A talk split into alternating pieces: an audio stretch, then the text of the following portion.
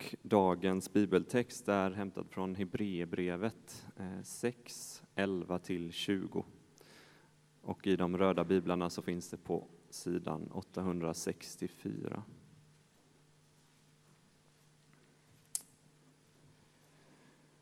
Jag önskar att ni alla ända till slutet måtte visa samma iver att få se ert hopp uppfyllt. Förslöas inte, utan sträva efter att likna dem som genom tro och tålamod får sin del av vad Gud har lovat.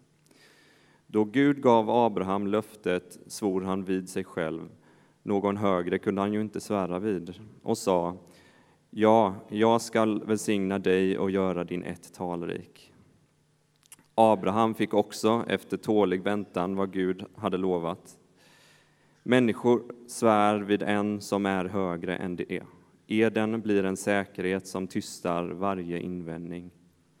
Då nu Gud särskilt ville bevisa för dem som hans löfte gällde hur orubbligt hans beslut är, gick han i borgen för det med en ed. Hans avsikt var att genom två orubbliga utfästelser, i vilka som han som Gud omöjligt kan ha ljugit. Ge oss en stark uppmuntran, oss som har tagit vår tillflykt till det hopp som ligger framför oss. Detta hopp är vår själs ankare. Det är tryggt och säkert och når in, innanför förhänget, dit Jesus öppnade vägen för oss då han blev överstepräst för evigt, en sådan som Melkisedek. Så lyder Herrens ord. Gud, vi tackar dig.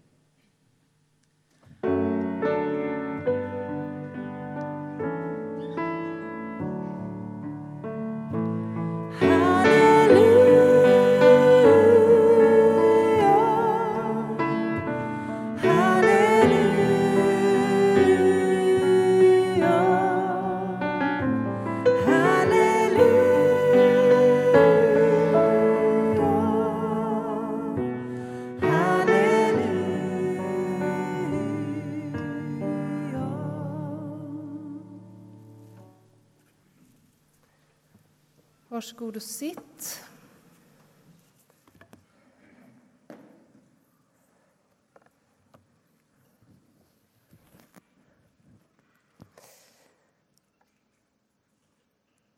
Jag var sjuk i nästan två veckor. Bihåleinflammation. Och jag levde som en trött och fet inomhuskatt.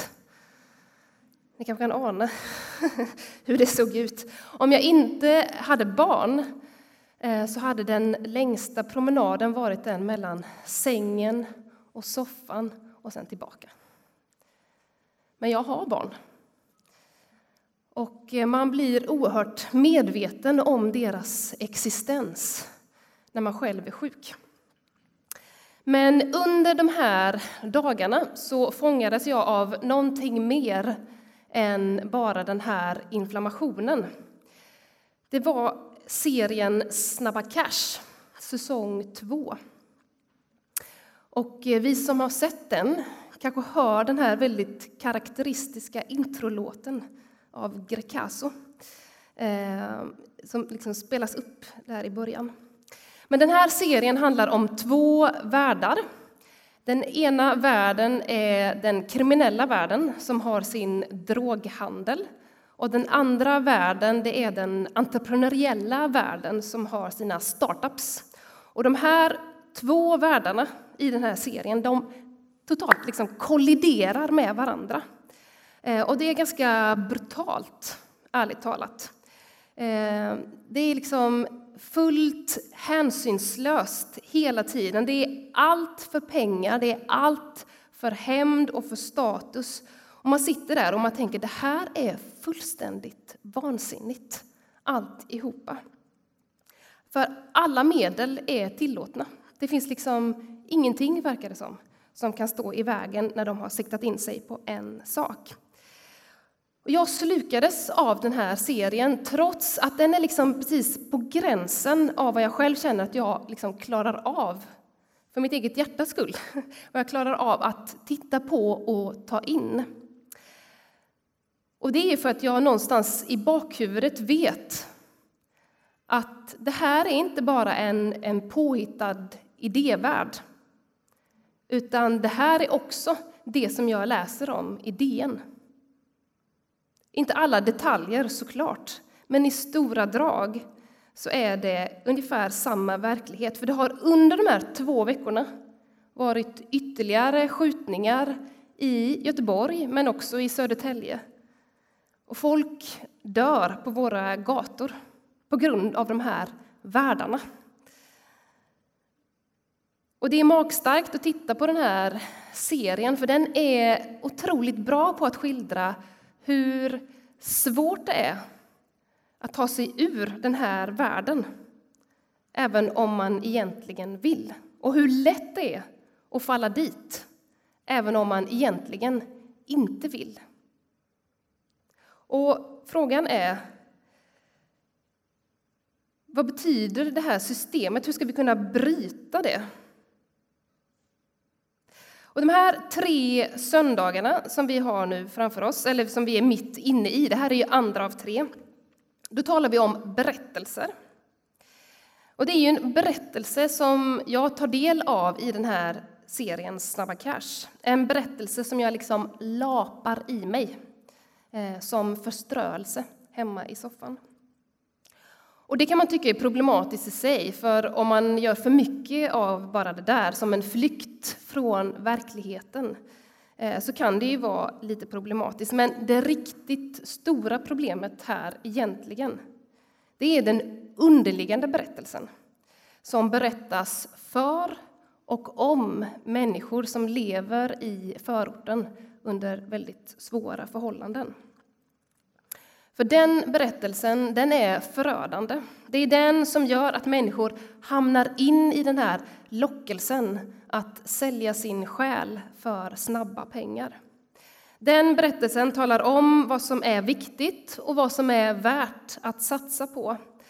Den talar om hur de ska se på sig själva, hur de ska se på framtiden men kanske framför allt hur samhället ser på dem. Och den här underliggande berättelsen. Det är en som fungerar som en ond spiral.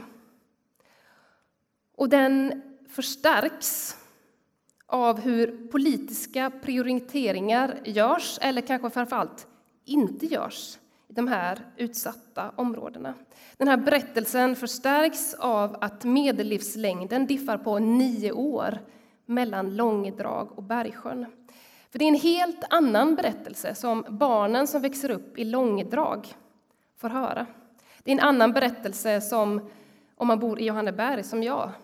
Att de barnen som bor där, vad får de höra? Det är olika berättelser som är med och formar livsvillkor. Och sen är det klart att sådana saker som utbildningsnivå och inkomstnivå också spelar väldigt stor roll. Men det här tillsammans skapar en segregation som vi har i vårt samhälle där vi liksom slits isär, både utifrån då livsvillkor men också livsuppfattning. För vi lever med så vitt skilda åsikter om hur vi ska se på världen och hur vi ska se på människan. Och vi brinner något så oerhört för de här åsikterna som vi har så vi har liksom svårt för att ens lyssna på någon annan som har en annan hållning.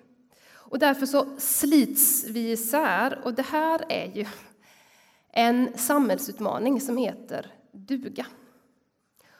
Och med tanke på att det då ser ut så här i vår tid, till vem eller till vad ska vi sätta vårt hopp? Är det till den nya regeringens hårdare tag. Vi har alla favoriter som vi sätter vårt hopp till utifrån den berättelse som vi lever i, utifrån vad som blir utmaningar utifrån den berättelse som vi lever i. Och om vi nu exempelvis skulle titta på klimatkrisen, till vem sätter vi vårt hopp där? Eller finns det ens något vetenskapligt stöd för den? Men om vi nu tror det, Om vi tror att vi står inför en katastrof, till vem ska vi vända oss? Är det till Bill Gates eller är det till Greta Thunberg? Är det till nya gröna innovationer eller är det till rika länders förmåga att minska vår ekonomiska tillväxt? Kan vi gemensamt i världen, alla världens länder, genom förhandlingar enas om att avveckla fossila bränslen? Eller är det anpassning, det enda som återstår? För att tiden när vi ännu skulle kunna göra någon skillnad, den tiden den håller på att rinna ut. Ja, till vem ska vi sätta vårt hopp egentligen? Och vi letar ju. Vi letar ju allihop, men kanske på lite olika ställen. Vi letar efter hopp för att orka leva vidare, för att hantera världen så som den ser ut. Vi letar efter hopp i nyhetsflödet kring kriget i Ukraina eller kring protesterna i Iran. Vi letar efter hopp utifrån våra egna, något knackiga relationer eller utifrån våra egna, något tvångsmässiga beteenden. Vi hoppas på någon metod, någon medicin eller kanske någon mentor. Olika källor som ska stå för det där hoppet beroende på vilken berättelse som säger sig stå för sanningen om vårt liv och om världen. Vi letar med ljus och lykta efter hopp i vår hopplösa tid. Men vi kanske behöver borra ännu lite djupare för att försöka få tag på svaret. Och förra veckan, den första av de här tre söndagarna, så talade Mårten Sager. Och han var inne på de stora berättelserna som influerar vår tid. Det är grundläggande berättelser som formar vår samtid. Och vi säger vår tids berättelser, som vi lever i som vi lever av och som vi lever ut. Och han talade om tre. Det var scientismen, moderniteten och marknaden. Tre stora berättelser som formar vår samtid. Och scientismen bygger på en övertro på vetenskap. Att fakta, det är allt vi har. Allt kan reduceras till det. Moderniteten bygger på tanken på att det blir bättre och bättre hela tiden. Det är ständig utveckling uppåt och framåt. Och marknaden bygger på jaget. Jaget som ett varumärke på den här marknaden. Ett varumärke som vi behöver bygga upp. Vårt värde behöver vi bygga upp genom olika resurser såsom pengar, status, prestationer eller vad det nu kan vara. Och vill du fördjupa dig i de här tre nu sa jag liksom alldeles för lite egentligen. Vill du fördjupa dig i de här tre stora berättelserna så rekommenderar jag dig att lyssna på förra veckans predikan av Mårten. Men det avgörande handlar om att urskilja vem som är i centrum av berättelsen. Alltså vem som är i centrum av berättelsen. För risken är att det är jaget som handlar, hamnar i centrum som det största och det första i våra liv. Och det är ju inte särskilt konstigt i denna individualismens era. Det är så vi bygger våra liv. Vi utgår från vad blir bäst för mig? I både små och stora frågor så utgår vi från vad blir bäst för mig i mitt liv? Och konsekvensen blir att vi har liksom inte riktigt råd att se till andra, för vi är så fullt upptagna med att tillgodose våra egna behov och våra egna begär för att liksom klara av allting som vi borde klara av i denna tid och att för att liksom få till det där lyckade och eftersträvansvärda livet i fint motljus. Och grejen är att vi som kristna vi kan vara lika influerade av den här jagets berättelse och Gud finns där i den här berättelsen, men mer som en resurs bland alla de här andra resurserna eh, för att liksom ytterligare bygga upp mitt jag. Min personliga tro på Jesus Kristus garanterar mig en plats i evigheten, och det, det är det viktiga. Och mer eller mindre medvetet så kan vi tänka så här och vi liksom vaggas in i det narrativet. Och det kan ju upplevas som ganska bekvämt. För att det handlar ju om att rå om sitt eget. Och det kan kännas skönt att liksom se till sig själv. Men det är förrädiskt. För drar vi ut linjerna av en sådan berättelse så handlar det också om att det är till mig som jag ska sätta mitt hopp. Att jag lever rätt, att jag tänker rätt, att jag konsumerar rätt. Det är det som är hoppet, det är det som ska rädda mig. Och helt plötsligt så står jag liksom både med mitt eget värde på mina axlar, men kanske också samhällets isärdragning eller hela planetens välmående hänger på mig. Inte konstigt att vi har ångest i den här tiden. Men varför poängterar jag de här samhällsutmaningarna? Är inte det bara att förstärka det mörker som redan finns?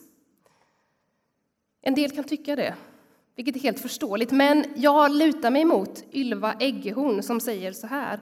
Vi behöver hitta ett språk som kan härbärgera tragedin men utan att förlora hoppet. Vi behöver våga se hur det är ställt med världen, med världens mörker utan att tappa bort tillvarons skönhet. Och det här kommer egentligen inte från Ylva, utan det kommer från en kvinna som heter Etty Hillesum.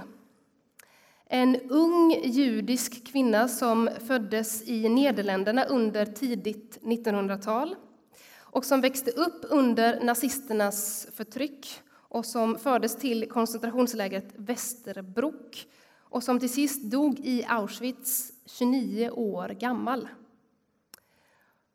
Och det går att läsa i Etty Hillesums dagbokstexter att hon mer och mer upptäckte skönheten och meningsfullheten mitt i all ondska. Och hur det här liksom drar henne mot Gud.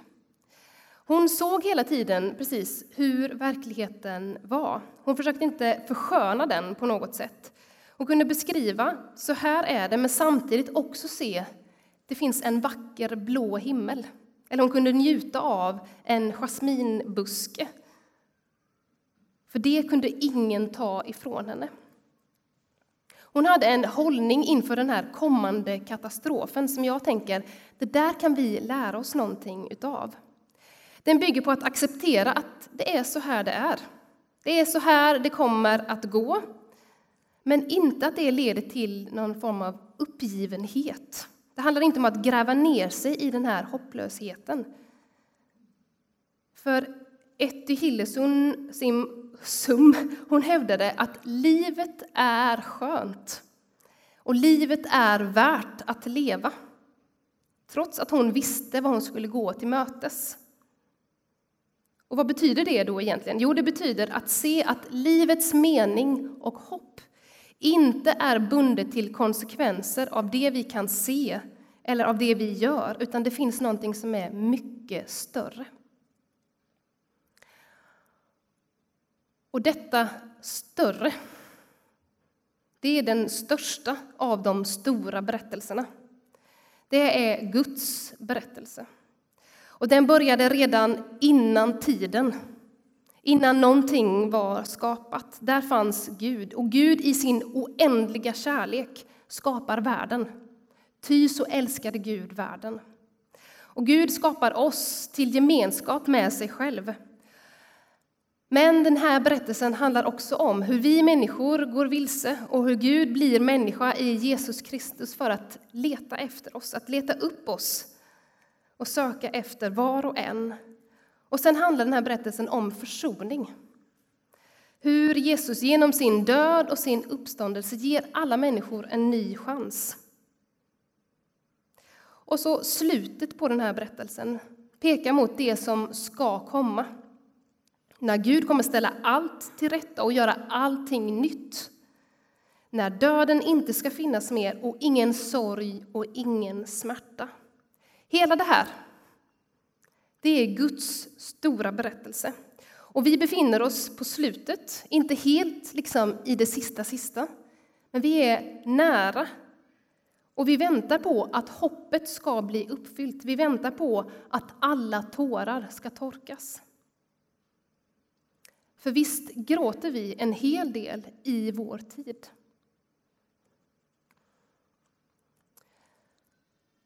Men trösten den ligger också i att denna Guds berättelse är inte bara någonting som vi passivt kan läsa om, utan vi kan faktiskt bli inbjudna i den. Vi får fortsätta den här berättelsen fram till slutet, då Gud ska bli allt i alla. Vi får bli en del av detta stora sammanhang som denna berättelse är, och den liksom placerar oss in i ett skeende som ligger bortom oss själva, som ligger både utanför och efter vår existens.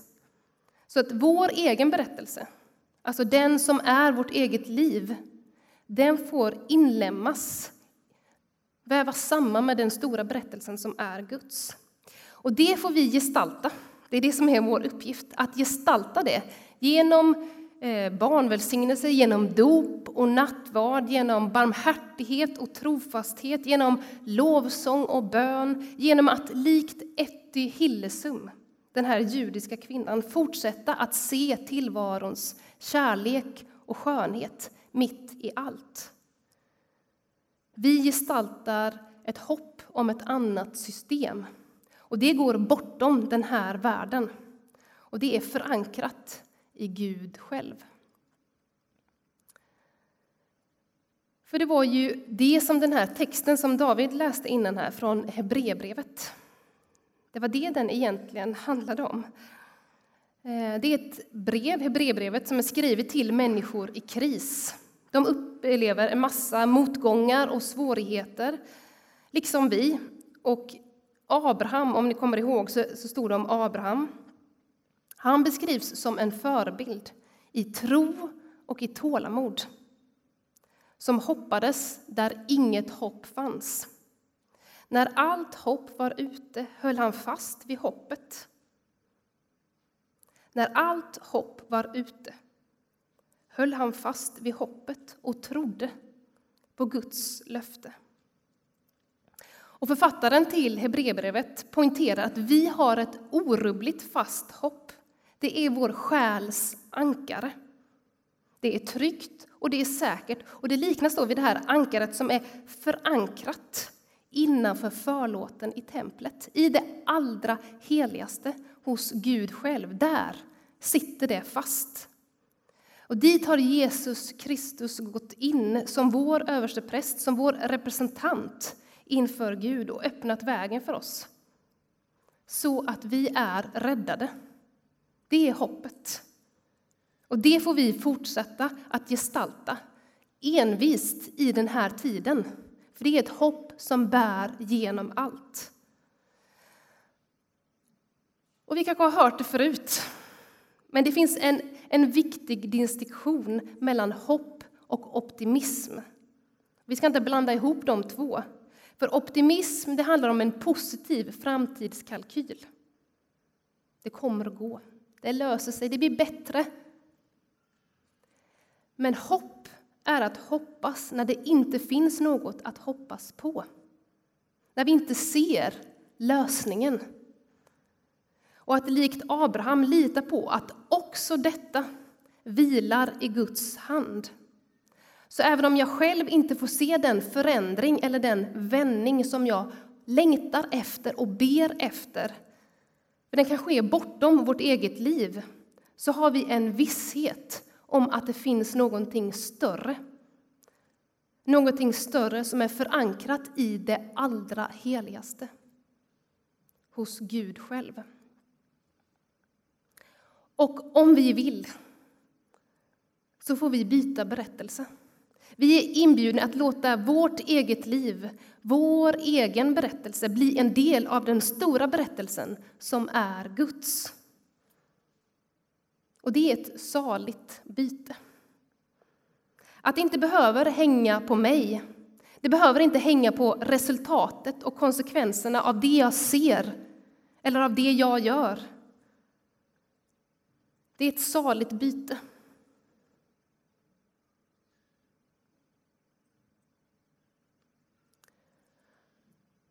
Och jag vill avsluta med några ord av Etty Hillesum.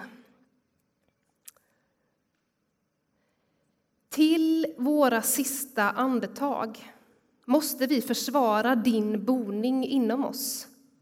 Det är faktiskt sant att det finns människor som nu i det sista ögonblicket är mer rädda om sina dammsugare och silverskedar och gafflar än om dig, min Gud. Det finns människor som bara tänker på att sätta sig i säkerhet, att rädda sina kroppar som bara är boningar för ångest och bitterhet. Och de säger, mig ska de inte få i sina klor. Och de glömmer att man inte är i någons klor om man är i din famn, min Gud. Amen.